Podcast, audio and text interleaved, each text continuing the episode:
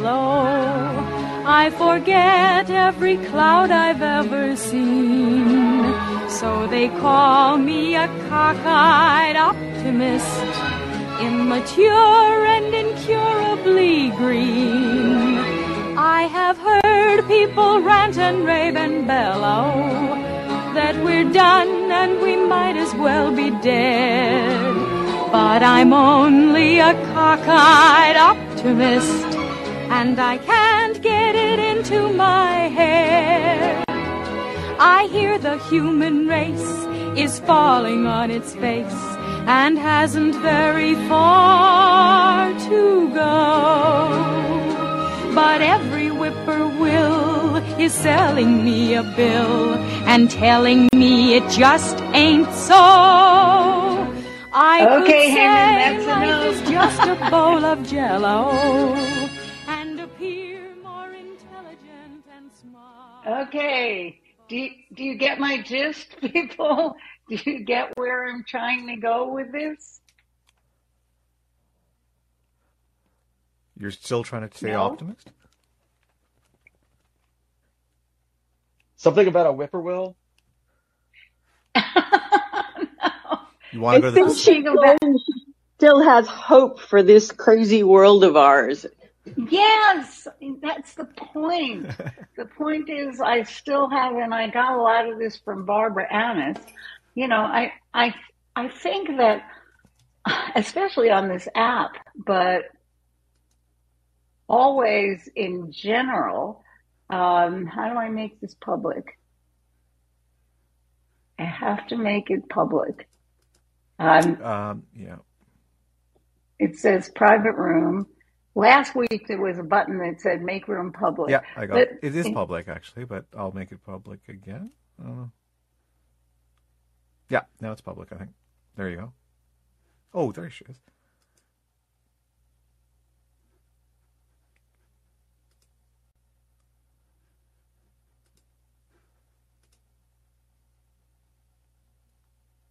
Hello?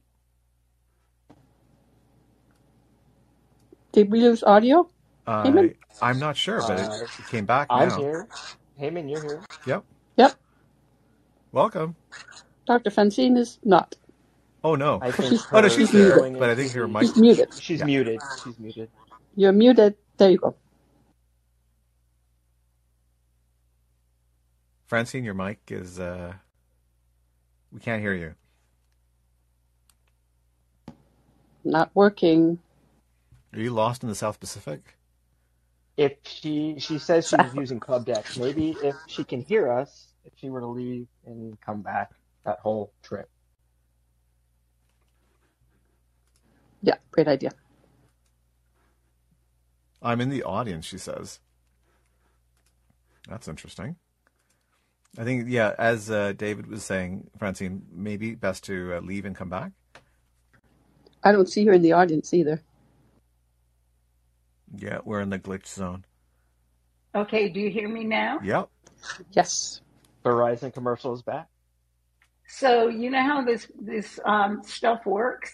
You have these sliders, and you have to slide them places.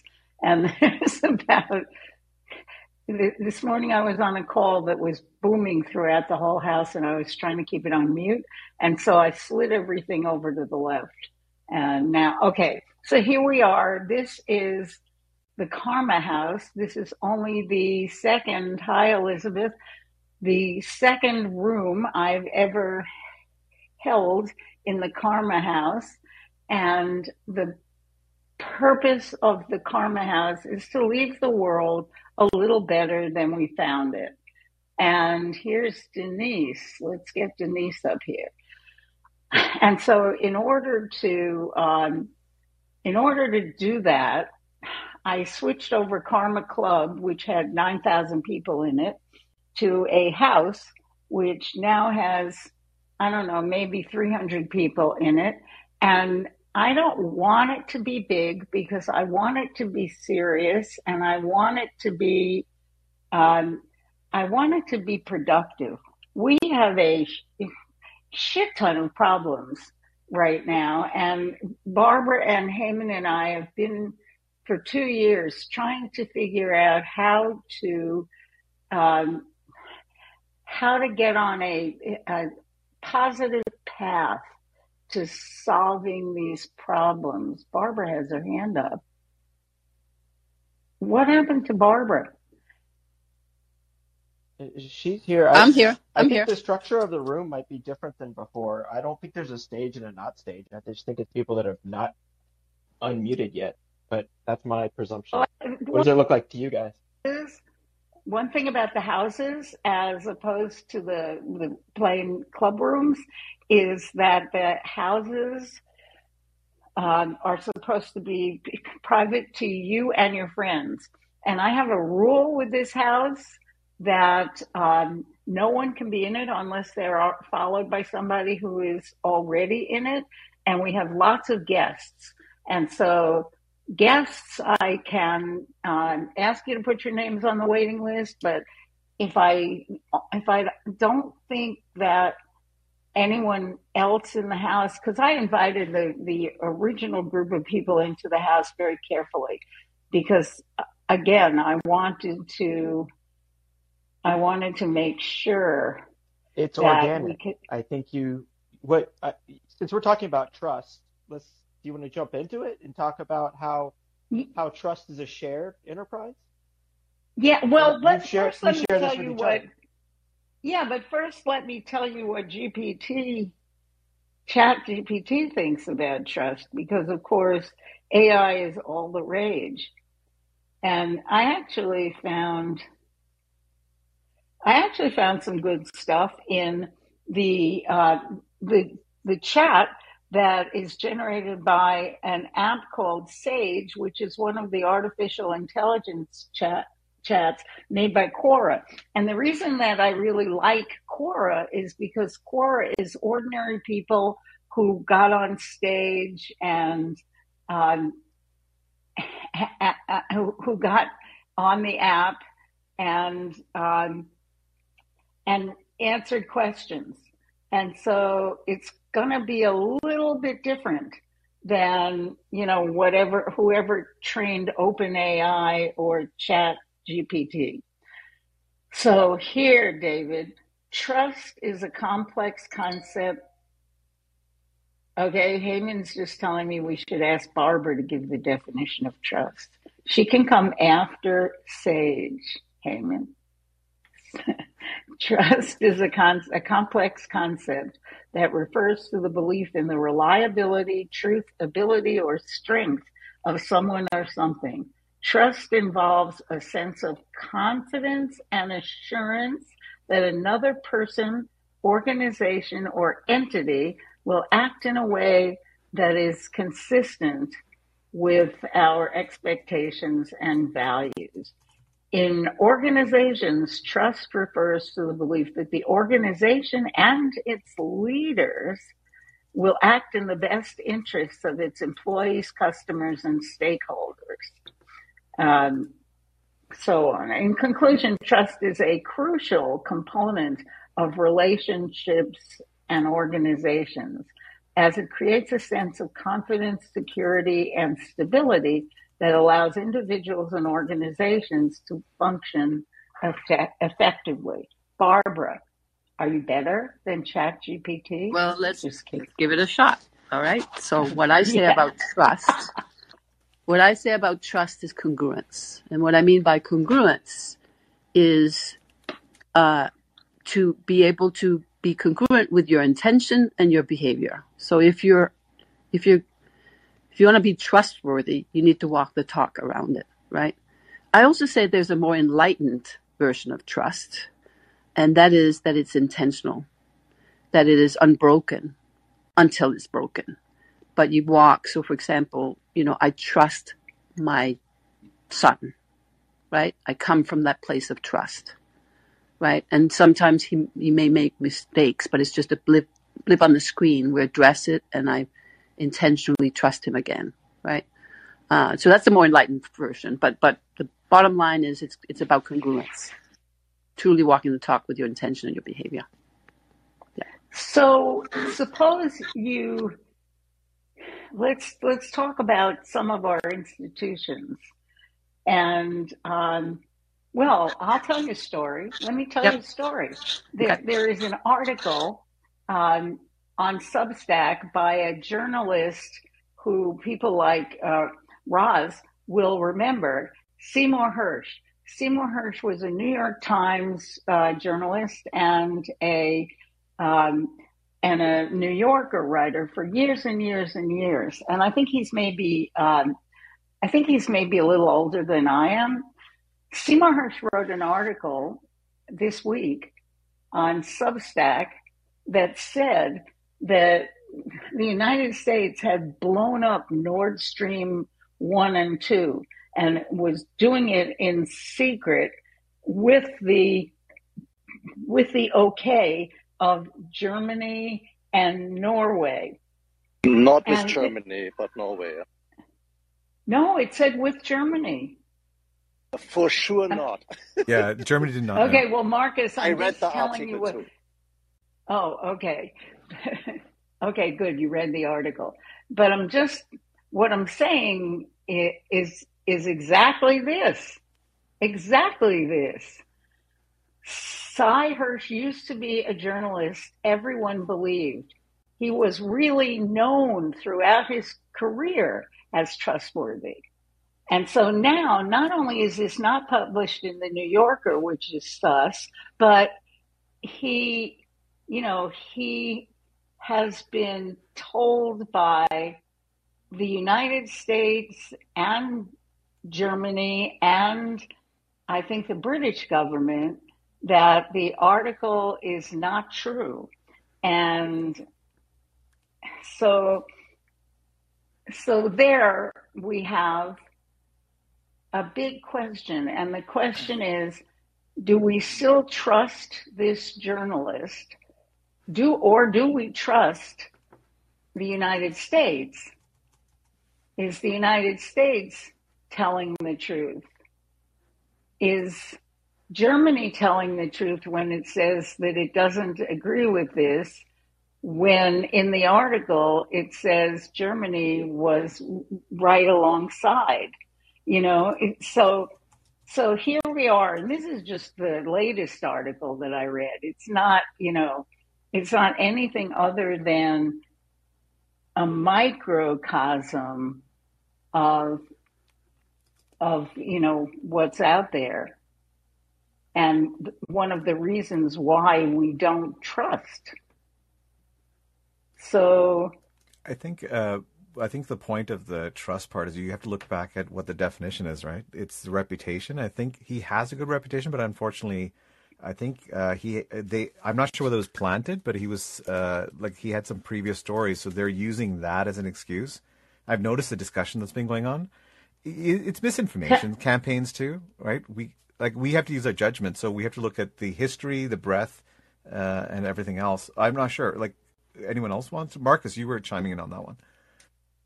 Yeah, I mean, the article I got uh, from some Germans uh, um, funneled to me yesterday. And um, the Germans are completely upset if that was true. And the German government to admit that they were part of that, that would be like the Chinese government admitting that they give Taiwan the independence. I mean, that's, that's, uh, I would be careful saying that this is in the article. Um, I read, read not every word. The guy, yes. Um, Lao Tzu, the old philosopher I like so much, says, you trust the trustworthy and you trust the not trustworthy. I had to swallow a few times to read that. But um, trust for me is the essence of living. And it goes beyond trustworthy. If I understand myself, I understand the world. And yes, that guy had some shaky reputation the last few years. Um, so yes, I agree with that, and I looked that up um, from Ola- Osama bin Laden as, a, uh, as you know thing to some other issues. Um, but yeah, I think trust is more than love. Trust is more than love, hate, good, bad. It is both. And also remember, like dance of life. And also, isn't it true that people can be planted? I mean, reporters, Francine, can give be given the wrong information to tarnish their reputation because I think that happened even with uh, uh, Mike Wallace, wasn't it? And he was. Oh actually... yeah, no question. I'm, I'm, you know, I, you know, I'm confused because I've been reading Sy Hersh for years and years, but when I read this article, I was like, oh, how can we possibly trust the government if, you know, if the government did this? And so that's that's where I'm admitting that I am where so many people are, which is unable to trust anything. And the reason why I really like Cockeyed Optimist as a theme song is because when I grew up, we this wasn't always the case. You know, you could trust, you could trust people. You could, if somebody wrote something, you could trust what they wrote. If they told it to you in school, you could trust it. Were we all wrong and part of a much high comes to me yes, we were all wrong. Yes. Like I think that the bottom line is like trust is a it's a construct. It's not it's not real right so the story we all have different stories that we're told and they those stories create a foundation with which to kind of um I hate to use the word manipulate, but to move people, to be able to influence people, right? We're always building influence and building influence through the stories that are told. So when you say like you were able to believe people and trust people, you, but you, all the time you were being lied to about so many different things, but you felt like um, you could trust the stories that you were being told,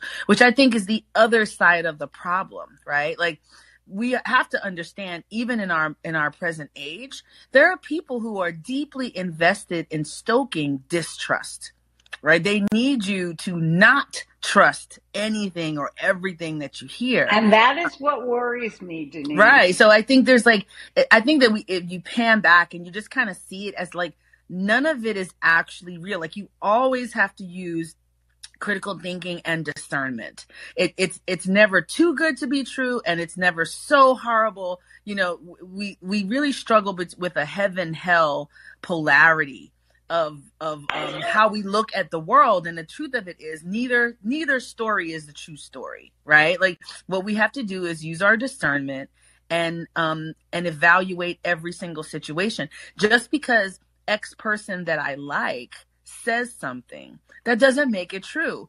And the opposite, just because I don't like you, I don't like your politics, I don't like who you are, it doesn't mean everything that you say is a lie.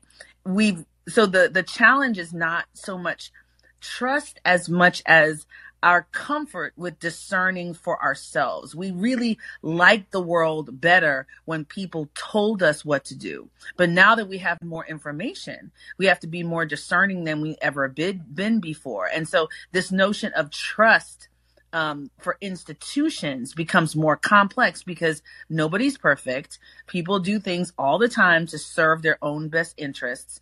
And our desire for things to be pristine, for it to be effective, creates a level of complexity that makes us all kind of struggle with this idea of like, is, is there a boogeyman around every corner? So I, so I guess my, my long winded statement ends up with discernment is a thing and we all need to revisit it.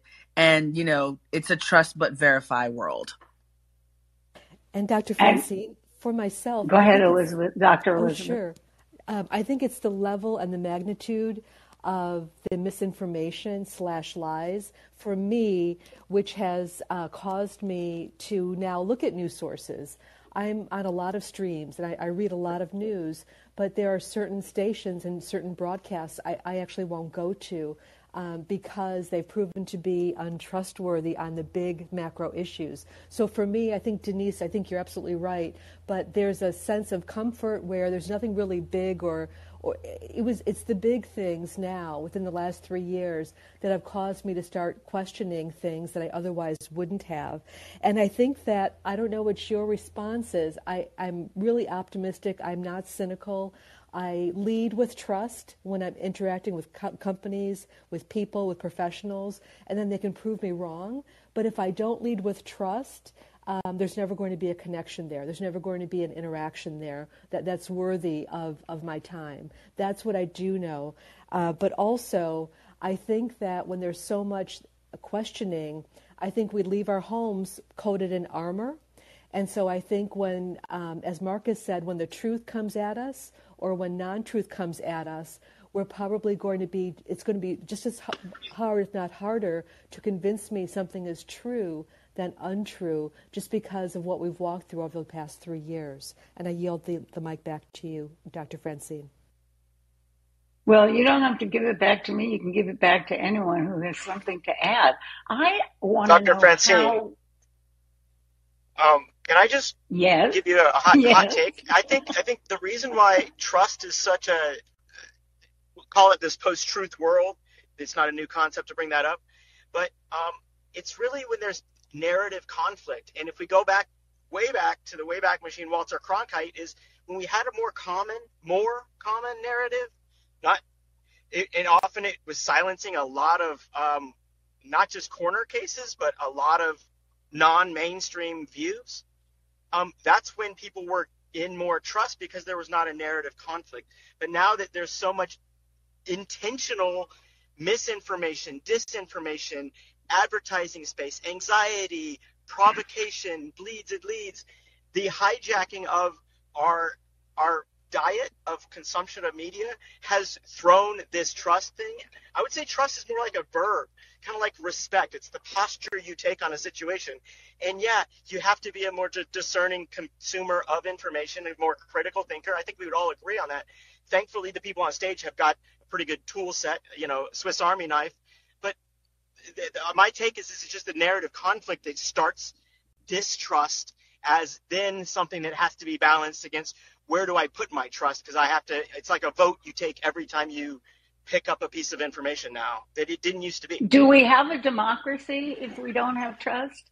Can we have a democracy?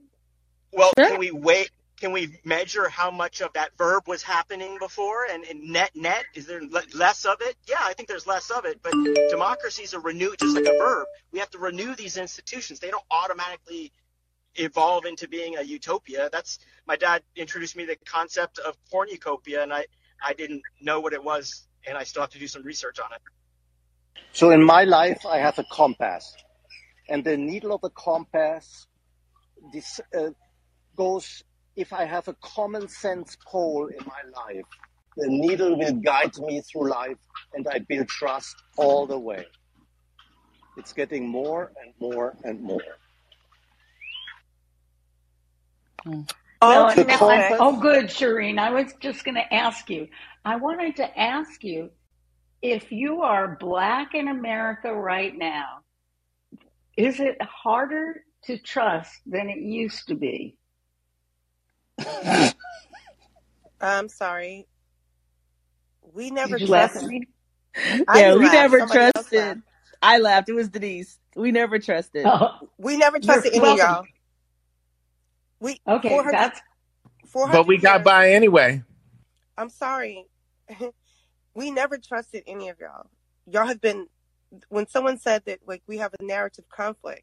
We have a narrative conflict because y'all were always telling a completely separate narrative than our experience. Like the problem that we're having is that you're starting to listen to some of our experience in in very measured ways. Like you're still keeping your distance from it. But our grandparents and their grandparents told us the stories of what was happening to them.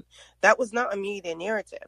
Every time we told the story in the media, and I did a thread about this, uh, Tulsa, for example, was because there was a black newspaper telling a different story. Wait, can Laurie mute her mic, please? Atta girl, Lori. Thank you. Uh, so when there was a black newspaper counting the media narrative that was being told, um, then we were killed. Land was taken. People died. And then there was a different story told after that because there was, we were then told not to say anything because then we'd be killed again. We're not, the, the, it's not three years, it's centuries of this behavior. It shows up at different points. We get a little bit of leeway. We get to tell our version of the story. And then someone still shows up and says, Hey, I'm about to destroy that. The insurrection in, Wil- in Wilmington in 1898 was also based on the fact that a black newspaper told a completely different story than what the political narrative was happening at that time. And again, a massacre happened, an insurrection happened, politicians were killed. Wilmington at that time was a multi interracial space. So every time we get close to doing that, getting to the multi interracial space, someone shows up to destroy it. And when I say someone, I'm being very careful about the someone that I'm saying, but you know what I mean. Because this history of this country has done that same thing repeatedly. The insurrection January 6th was the same exact thing. So when people say to black people, isn't it better? Okay, technology exists. Uh, is that the better part? Like, we are not able to still tell our stories. When Nikole Hannah-Jones told the 1619 Project, white scholars showed up and said, "You can't tell us we are we we're disagreeing because we're white. You are disagreeing because you're white. Your narrative is different because you're looking at it from that biased lens, while you're telling us that we're looking at it differently from our biased lens. The narrative conflict is that we're looking through completely separate lenses, and you're trusting the people who look like you over us.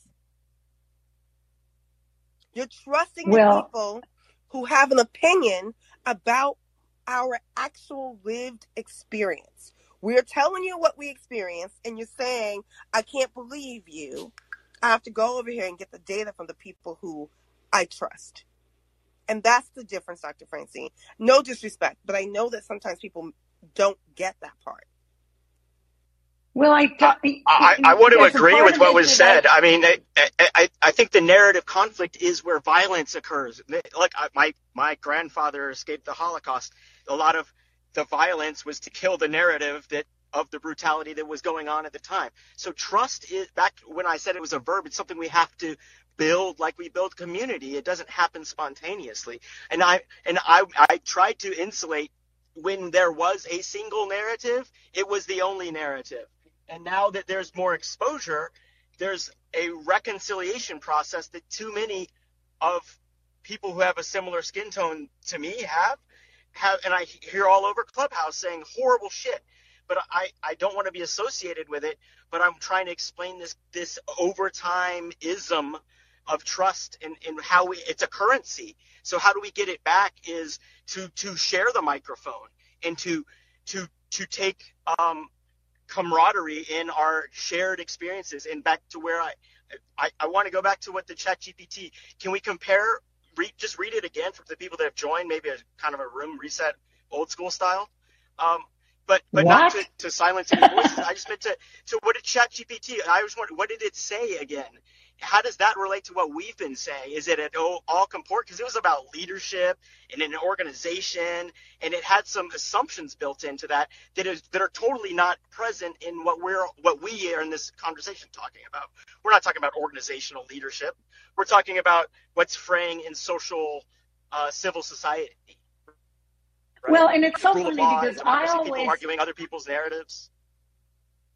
I always come back to an individual level, you know, and and and, and okay, I'm going to use Shireen as an example. You know, I met Shireen about two years ago or something like that on the app, and I've been watching her and admiring her and attending her rooms and trying to learn from her as best I can. And sometimes on an individual level, I feel like I feel like I don't know how to move that. I mean, I know how to love and respect Shireen individually. Okay. And, and, and Elijah for that matter, both of, and Denise, who are all good friends of mine on the app, but I don't know how to move that into a larger arena. You know, I don't, I don't understand how to say, look, these are wonderful people Hey, can Dr. we? Francine, you know what? But here's the thing about trust. You know, I always I, I go with this thing moving at the rate of trust. And you move at the rate of trust for you, but we're not waiting for other people to move. I'm not waiting for somebody to like or love me or or see value in me. I'm not waiting for that. Good. I redeem myself. But black people, but black people have had to do that in this country for over 400 Absolutely. years. Absolutely. That's the difference, Dr. Francine. Because it, it, it, it is the increments that you're speaking to is small. It also has to do with the exposure and the and the moments that we get to have these conversations, d- d- difficult or not. But that's also why segregation worked. Because as long as you could not be in the same spaces as me, you couldn't see the world through my eyes. When I make, Right. you're standing next to me and you're watching something racist happen, you're now looking through a different lens because you're standing next to me. But if you're across the globe, if you're across the country, and you are basically in a predominantly white environment, you have no concept at all. There's no way for that to happen. And I say that I say that with all the breadth of who I am. I grew up in a completely multicultural environment. Then I went off to a HBCU. It becomes an isolated environment. My mind is shifting the same way anyone else's mind is shifting because I see the world now through a completely different lens. I don't agree with everything that I'm seeing at the point, but I am looking at a completely different lens. Then I get to go back to my multicultural existence. I'm looking at it from different eyes. I have never in my life been in an isolated, predominantly white environment, ever. That did not exist for me. There are too many people in this country have only been in a white dominant space. And they're talking about other groups of people completely with no context. That's the difference. May I offer Yeah, a, a way I'll from? and Oh, I'll sorry. add Go ahead, Denise. yeah, and I'll add to that too that I think that um there is a um it's almost a, a level of mental illness that we're seeing now with the prol- proliferation of tools that allow us to actually um expose the truth um people are wilding out. They're like losing themselves because they've been given a narrative that hasn't that has been so profoundly untrue for so long. And then when you see videotape and you see, you know, things that you just knew in your heart was absolutely impossible or not true, when thing after thing after thing after thing comes to light because you have sorry. Because you have Wait. these additional tools. When thing after thing comes to light because you have these additional tools it rocks your sense of who you are because your stories are who makes you your stories tell you what a captain looks like and what the hero of the story and who's supposed to end up with the girl at the end right? It's your stories that make you who you are. And so when you come across all of this information thing after thing after thing is debunked it rocks you. So you have now this kind of collective almost I don't know, it's like a like a mini nervous breakdown that the whole country is having having around Right. the fact that your stories aren't true, but they were never true. So to me, I don't see that as as depressing or disheartening. I see it as as a blessing. Like the veil has been lifted. You've been unplugged from the matrix. So let's celebrate that and let's improve our discernment skills. But instead, people start banning books. Like, you know, like, Yeah, like I the, goal agree. to yeah, it's like it's like instead of like embracing the fact that some of your stories have been patently untrue and that you've been manipulated with these stories and being grateful and glad that you're getting this additional insight and information people resort to just subverting and and um uh like blinding out wiping out the truth. So they because you have a beloved lie it's very hard to replace a beloved lie with an actual especially distasteful truth. Like when when martin luther king jr died his his approval rating he he had a 67% disapproval rating America hated Martin Luther King when he died, but you would never know that to see how we posture and pretend now because we haven't invested. We can't have the world give him a Nobel Peace Prize and the and the place of his birth hate him, right? But like I think that we should look at these things as positive because the information is coming in. We're learning to do better, and that can allow us to be better. But instead, it translates into a crisis of trust. And to, okay, so I, oh. I I want to make this a little more positive in the sense that I'd like to know what Marcus has been saying in the chat.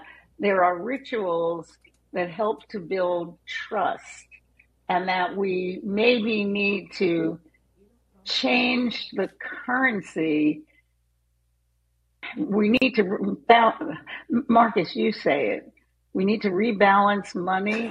So, so the, the, the, the, key reason why trust uh, erodes is because money is the only parameter of happiness these days. So I can buy anything media can be bought, the presidency can be bought, anything is, integrity doesn't matter.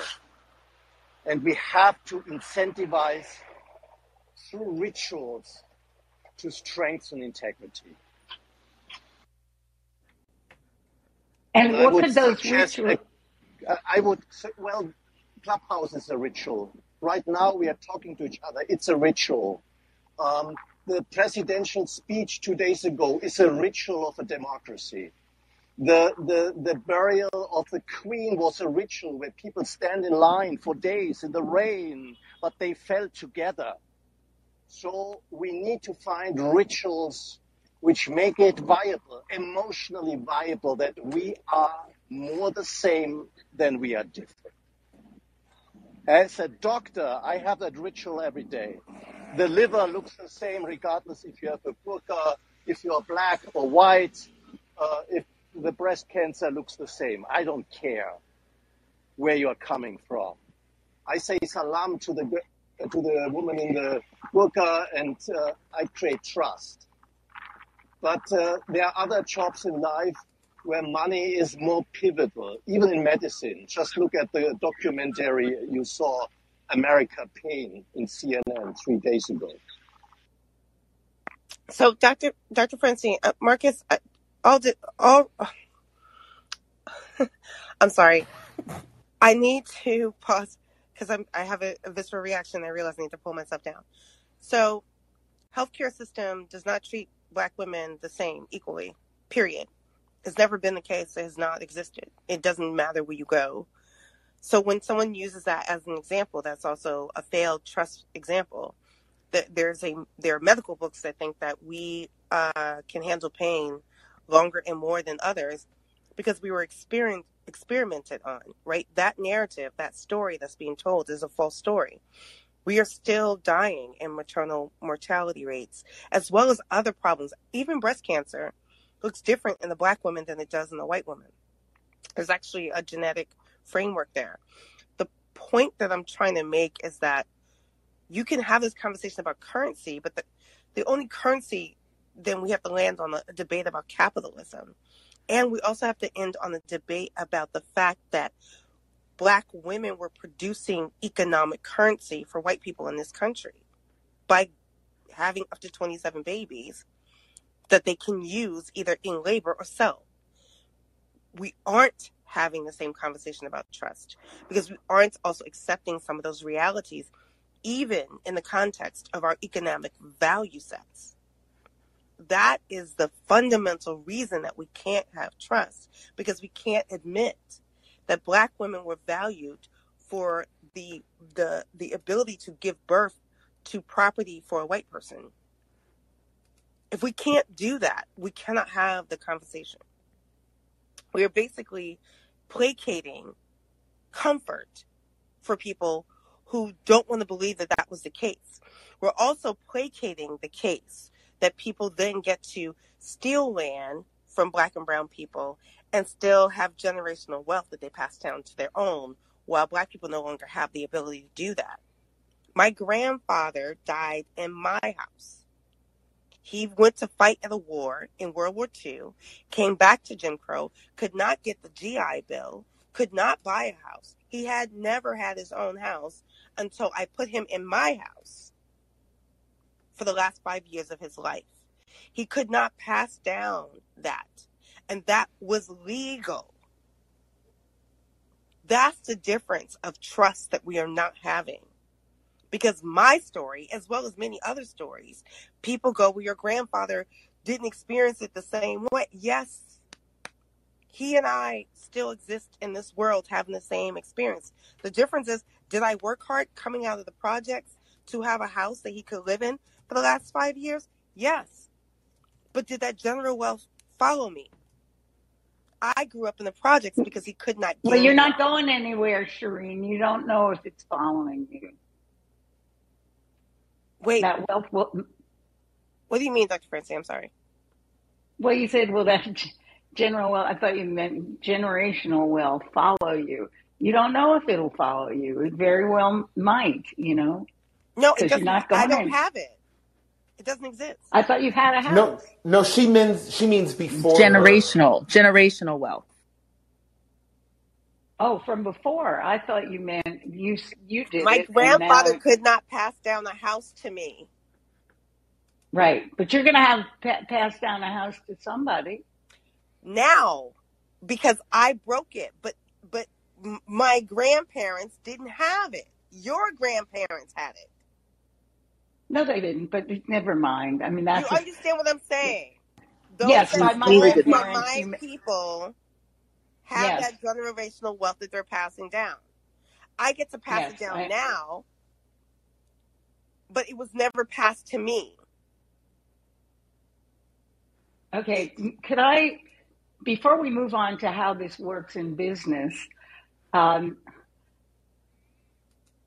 I just, and I know I have no right to, sus- to suggest this, Shireen, but can you be happy that you now have a house that maybe you'll be able to pass down and that maybe um, other people in your generation have that? Can, can we No, because can we shift the- from the the horribleness of the past? No, because the generation behind me doesn't have the capabilities anymore. School debt, right? That didn't exist in my grandparents' timeline.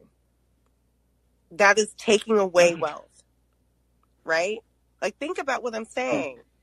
We're coming up I'm thinking about what you're saying. I'm trying.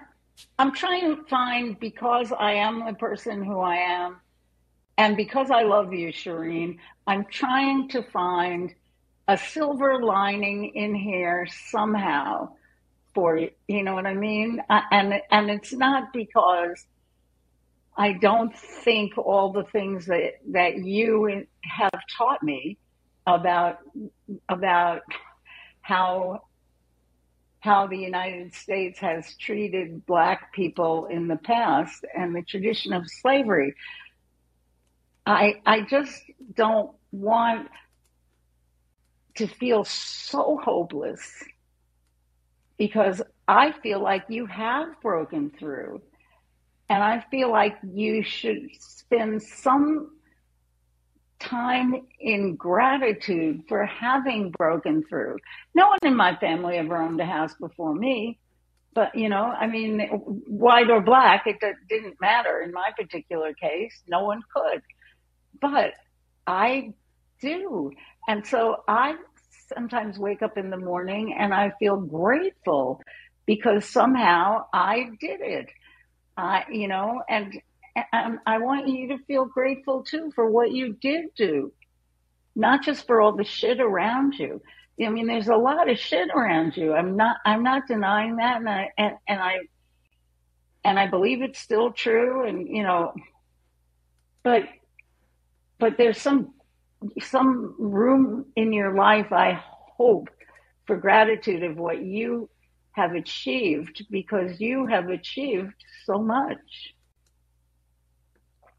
I cannot. Maybe. I'm just a stupid old lady, but Okay, so the problem is I get seen as an exception,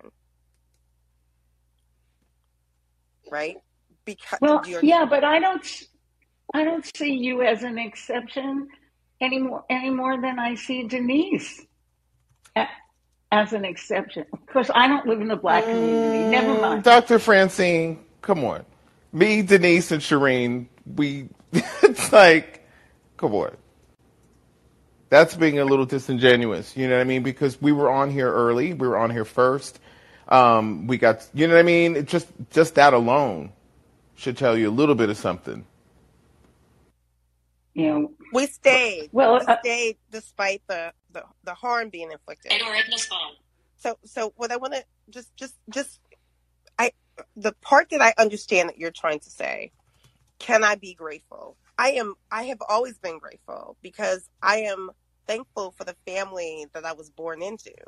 And I was born into that family and I have so many stories about all of that. I can be thankful about that, but even those stories are not stories that you could even ever relate to because they're completely out of context and what it means to be successful and be in this country as the the body that I was born into. I am trying to express that while other groups of people have wealth passed down, I still have people in my community that are being told that even when they pay taxes, the state has the right to do whatever they want to them. Right? We are having a disconnected con- conversation because what I am fighting about is that we can have a disagreement and I can love where I am and who I am today after all the challenges that I was faced with as a black woman. But the state is still writing laws against me. So I'm not happy about that. yeah, I do see that. Of course, I see it. So you understand? The state is not writing laws against you, Dr. Francine. The state is writing laws against me. And that happened for my grandparents who who were living through Jim Crow. It, my mother was was born during Jim Crow. I I was born outside of Jim Crow, i.e., the civil rights movement. And right now, today, I am watching the state write laws against me. How am I supposed to be happy about that?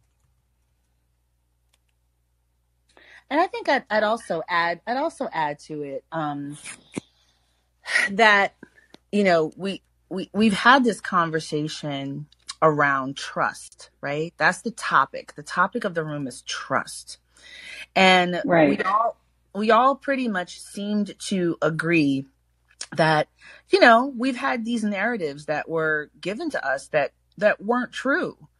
Um you know should we have gone into vietnam? Could we trust you know different news anchors and different politicians and stories we were told? We're, we're seeing that these stories were not true. And it's created a level of disquiet and um, uncertainty and discomfort in all of us really nationwide. It's a nationwide shared distrust right? Um so i think that sometimes because of that discomfort we want to silence the bad stories. We we want to move past the uncomfortable parts of conversations because we don't we we really don't want to reconcile with the um with these new realities. And then the problem becomes that that you know to make peace you know to create comfort in the conversation we should move on. That and i and i and and i don't I'm not saying that to to I'm not attacking you, um, Dr. Francine. I'm just saying I just want to name something that's happening in the room. Yeah, that, and people are saying this in the chat, Denise. Yeah, that we're sharing kind of like this is where the distrust comes from. This is where people are struggling. This is this is a space, but it's making some of some people in the room uncomfortable and we just want to move past it. So can we talk about something else? Which triggers, you know, which which is fine, right? This is your room. You can talk about anything you want to talk about. But what it triggers No, because is, I feel grateful. See, yeah, yeah, yeah. No, no, no, no. Like that. You, it, and Dr. Francine also, and because it's a house, you can actually change the topic right now. You can but do whatever you want. No, I don't care. But what my my no, point? Gonna... If I could just if I could just finish the the, the thought my the the it triggers i know it triggers in me I, it's what i hear in in shireen too is this because there's been so much untruth when you have a feeling that you're sharing a truth and it's being marginalized it's being sidelined it's being diminished it's being made smaller it triggers a defense of the truth that you feel like you have to say it more. You have to say it louder. You have to say it with your full chest, right? So, yes, I'm incredibly grateful of the life that I have been able to build for myself, of the relationships I've been able to build, and the things I've been able to accomplish. But I have a fear, um, and, and I want to name it as a fear. I have a fear that when people see what I have been able to accomplish, which is what I hear Shireen saying, um, I have I when I have something that I've accomplished that there's a, a you can use that to dismiss the harm, dismiss the story. And I don't think you're doing that intentionally. I'm telling you that's how it's that's how it feels. Like I have to say it louder and I have to say it more often and I have to say it in 10 different ways because the desire, the deep desire is to move on and change the subject. Yeah. Oh, yes, you're you're right. Here's Rick. You know, Go ahead, Rick. I, I saw an article in the in the paper today, and this is one of the reasons why trust is so hard to get. The article headline is The Mississippi House okayed a new court system to be appointed by white state officials for the second blackest city in the U.S.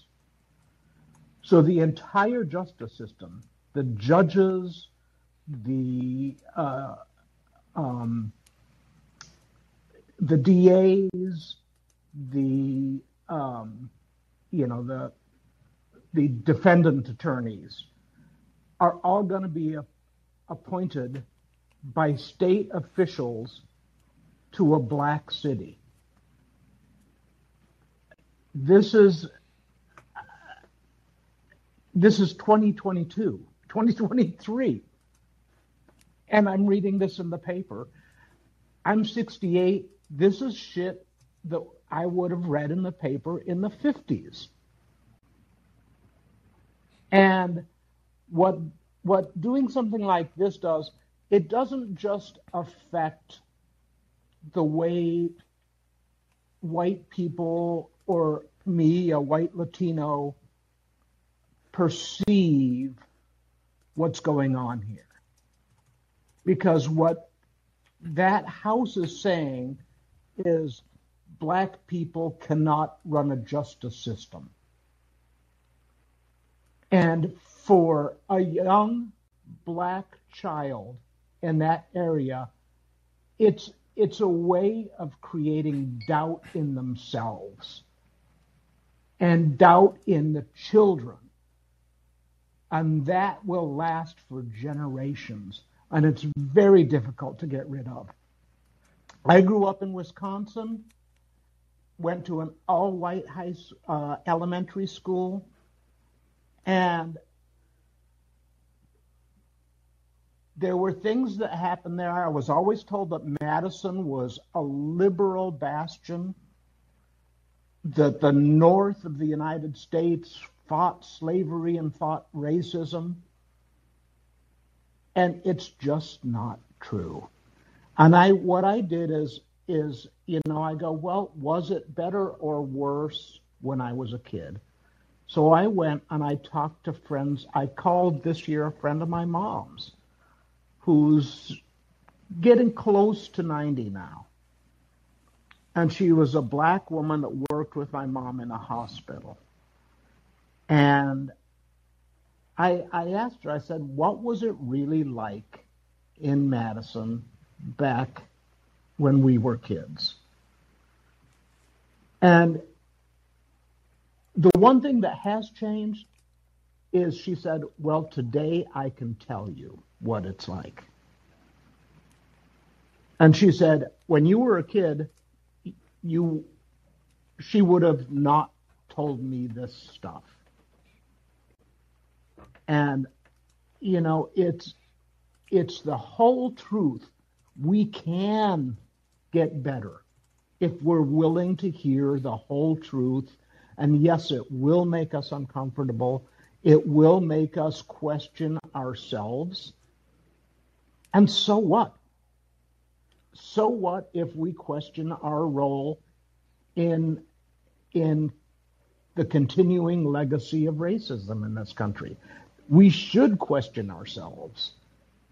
And at the same time, we can be grateful for the changes that have been made, but we have a long way to go. And I'm very uncomfortable. I'm uncomfortable all the time. And so what? You know, I'm I may be uncomfortable, but I'm not in danger. And I think that that is the big difference that has been, taken me so long to even get a minimal grasp of that being there's although being uncomfortable is not a fun feeling it's not the same as being in danger is having your life put in danger. And that's the stuff that that you know frankly i just don't really get you know i don't get that that my life is in danger stuff that other people in this country put up with from the day they are born. And we can change that. But it's going to be tough. It's going to be uncomfortable. But we have to change it because we are leaving so much behind by not making people our equals and by not trusting people. Totally. You know, it, it's it's know. up to it's us up to us to trust the people that we don't trust. And what I'm talking about is it's up to the white people to trust that that everybody is our equal until they prove otherwise. you know, and and that's uh, I don't know. That's well. Can I ask you a question? What do you think about the wealth everybody... distribution? That was Kyle. Oh, yeah, what do you think about the wealth oh. distribution, Rick? Well, the wealth distribution, that's part of it. I mean, if you look back at our history, a lot of wealth generation was generated by uh, homesteading. Who was left out of those homestead acts? That generated great wealth in this country. You just go find a plot of land, you work the land, and it's yours, and you have free socialist generational wealth. Who was left out of that? Black people. Well, also a, a much bigger uh, population than just black people alone. As of the third yeah. quarter of 2022, I believe 10% of the American population uh, controlled 68% of the wealth. Yeah, I, I mean, it's that's a it's whole other, worse. that's a whole other issue. And, well, yeah, and, and it's probably pretty important, wouldn't you think? It's very important, yeah, and, and it's well, that's that's part of the trust issue. Yeah, me, and it's can all. I ask I mean, a question? Yeah, Dr. Francine. I also just want to throw this out here because trust for me is also like it's an inside out thing, and it's um, You know, how do I keep myself safe? You know, outside of what other, what, what things may come against me? How do I move at the rate of my own trust? You know, and when I see people who, you know, you don't trust people because you don't know them, but then it's like, do you really know yourself? Do you know that you're not violent? Do you know that you won't harm a black person when you're in proximity to that? Do you know that about yourself? Well, I I like to close. Not you per se. Not you per se. I know, dude. I know. I don't have a violent bone in my body. I, I, this conversation is not over, and I really like that I've sort of fought my desire to move on to how trust works in business because I don't think we can talk about that until we finish this discussion. And this is a discussion that makes me uncomfortable. And you know, and this is why I- I have a therapist because I don't know if I trust myself enough to not beat somebody's ass literally for being racist in my city. I don't know that I trust myself enough like that. So I have to keep working on it. May I uh, ask And a I- question? I So, have Dr. Francine, so here's here's here's a perfect example, and, and and I know like you're trying to move this along, right? The trust part is really really important. So, my black mother trusted the doctor that basically said that I was going to be okay. Then there's a moment where it's clearly obvious something's wrong with me. So the doctor who's telling her I'm fine, she is trusting. If she kept trusting all the way through, I would be dead at 18. She stopped at a moment going, No, something's wrong. And she took me to a different doctor. By the way, that doctor shows up, listens to my heart. He turns beet red in front of me. Something's wrong. He goes and gets another doctor, comes back in. That doctor is looking me in the face and listening to my heart, and he turns sheet white. The little girl is going, What's wrong with me? And nobody tells me what's wrong with me. Trust has everything to do with conversations like that. They take my mother out the room. She comes back. There's tears in her eyes. No one's telling me what's wrong with me. How do I continue to build trust when literally the people who are supposed to make me feel better, the people I'm supposed to trust to save my life, are not telling me the truth? I was dying in front of all of them. The only way I could be saved was an experimental surgery. No one still told me until I was basically 28 years old that I was going to die. My mother still can't say it. So even trust between me and my mother is a problem. I would never have survived if nothing was done. But trust becomes a different conversation because now I realize people will not say the truth when the truth is necessary, even in the moment. So I always tell the truth because that moment in my life is the thing that makes me happy about now because I will tell you the truth. I will not lie to you and I will be very frank. You may not like what I'm saying, but not telling the truth almost got me killed. Get it?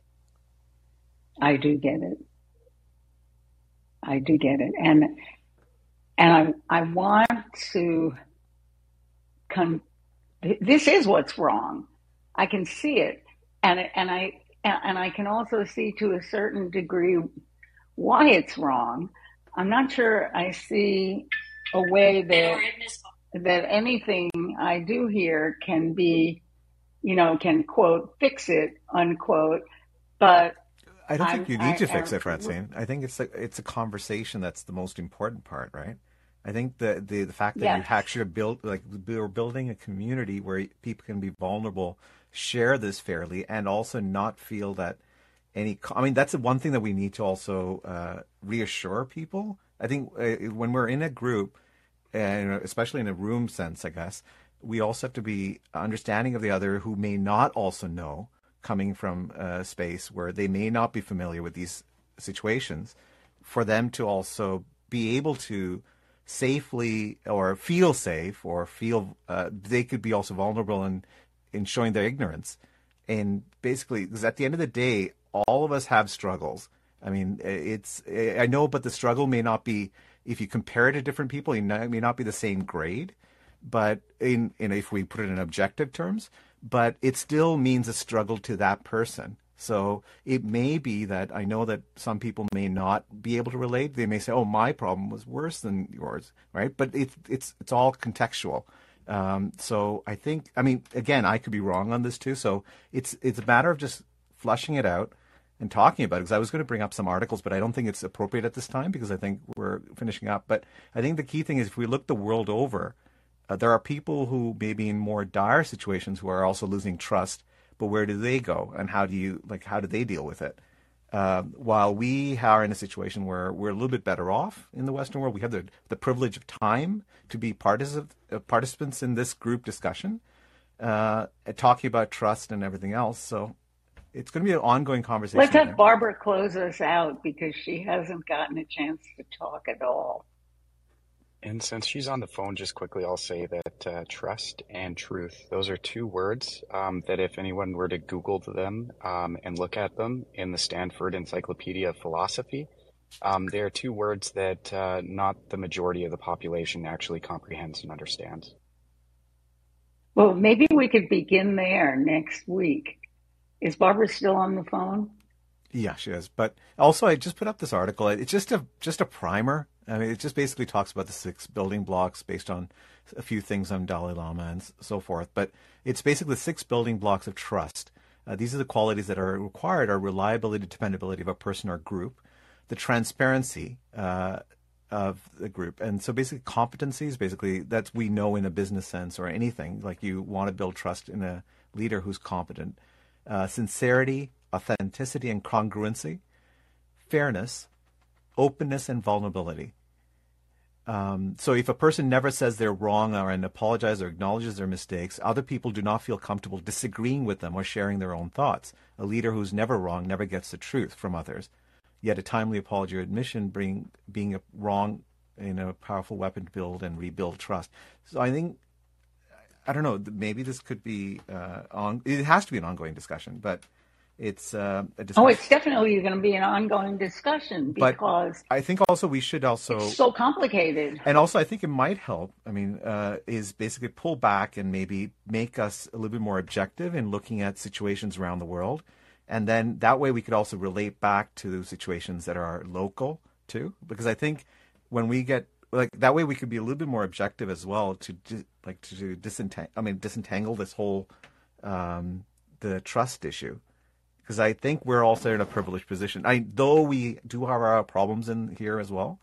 I think we are in a somewhat more privileged situation than others who may be in, let's say, Syria right now, right? Or uh, who basically have been lost trust in everything, and now they've lost had the earthquake, and they don't know who to trust, and now um, going forward. So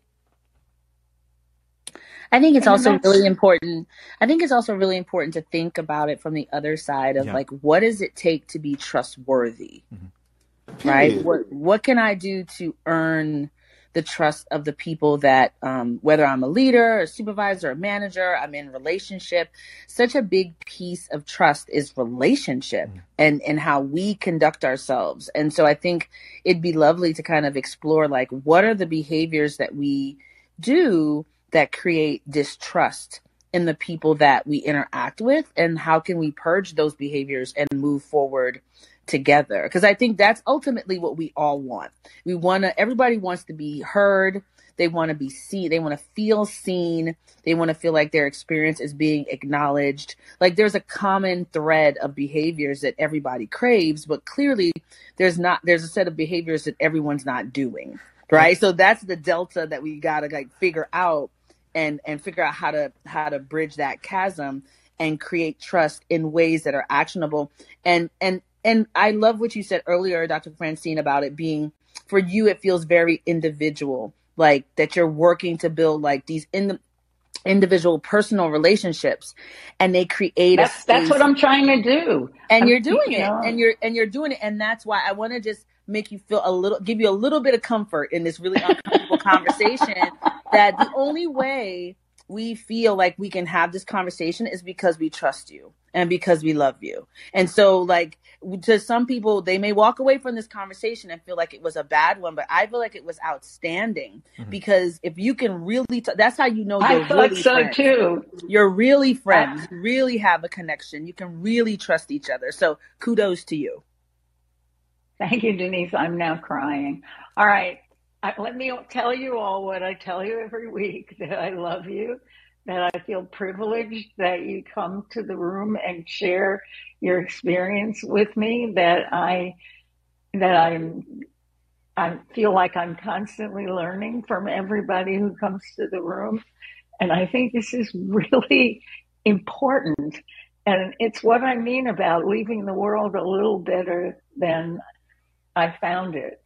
So I will, if you don't mind, uh, see you next week and we will have that kind of conversation, Denise, which I, you know, I, I think is, it's so important. And Haim and I also want to have the conversation about what we do on the bigger, more global, um, Yeah, and I think also it'll help. And It also helps with the, for instance, uh, like bringing uh, Barbara's experience in the business side, because I think that is something to Marcus's point earlier too, will help us sort of uh, as a group be um, sort of focused on solutions, and then we could also we could still keep the, the more important uh, the stuff, also working on that too. But I think we need to, you know, get going on actionable things too in the early stage. Well, that's where, you know, every week I think we're going to get to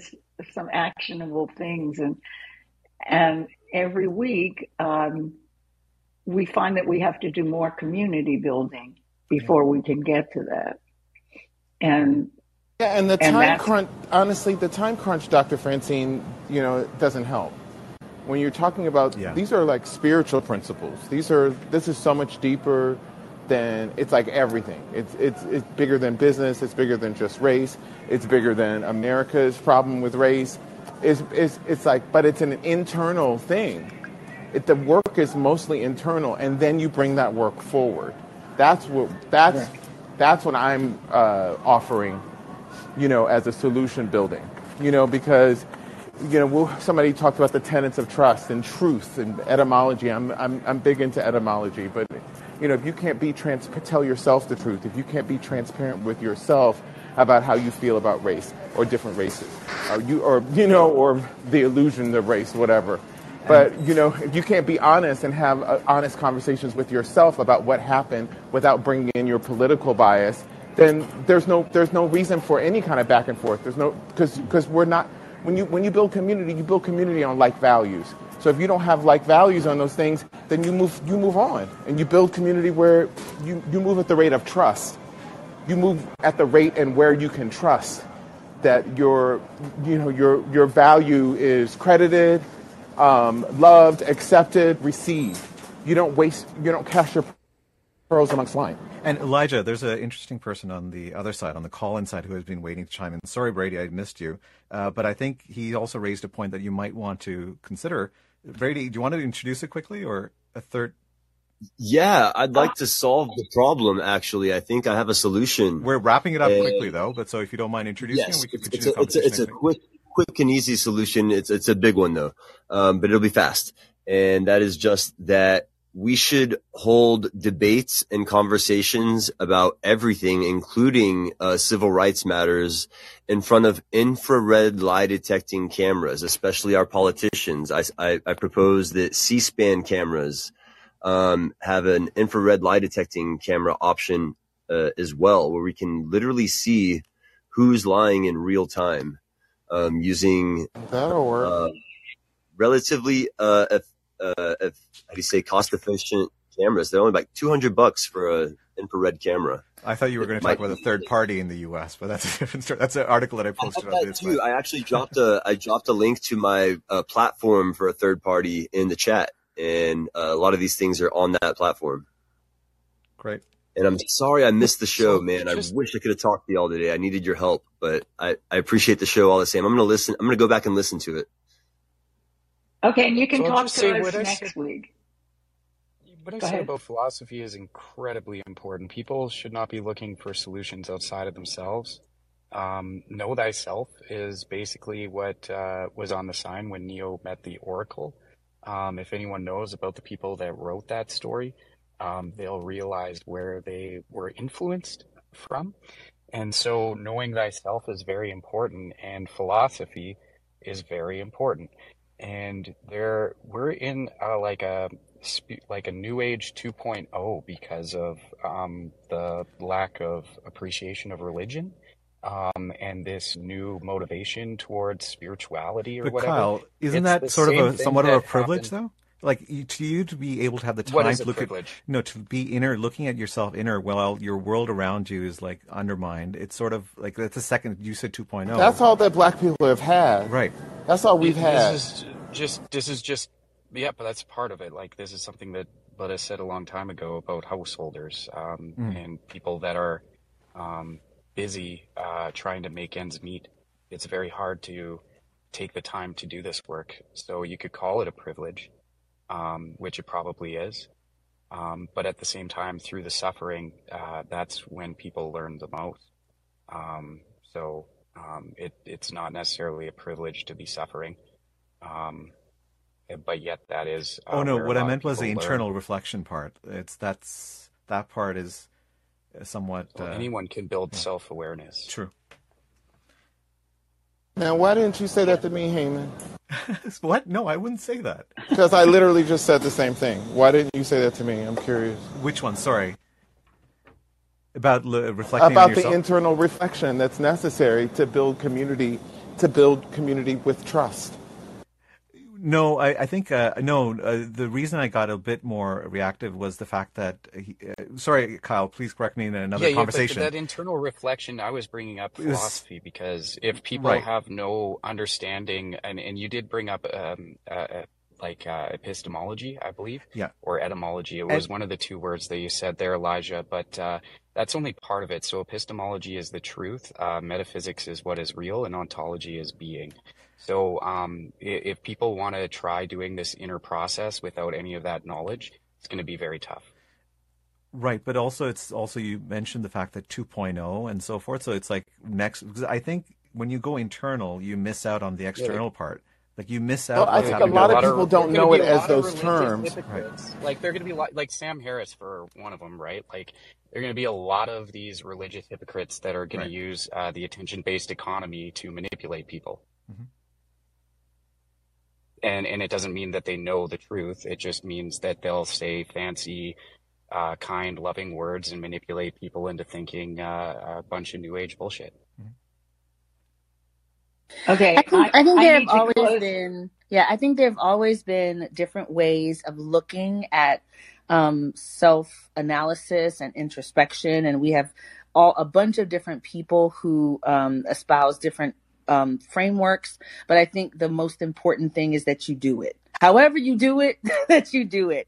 And uh, I know, Dr. Francine, you're trying to close the room. Thank you for hosting it. Um, and I'll be back next week, and I hope everyone else will as well. And and Dr. Keisha, I'm sorry I didn't get a chance to say hello. this was quite a discussion, and I need to go away and think. So thank you again, everybody. I love you, and um, I'm closing the room. Take care, all. Thanks, Chad, for the conversations in the uh, chat. and uh, we'll be closing Callin as well. And uh, please join us next time. Uh,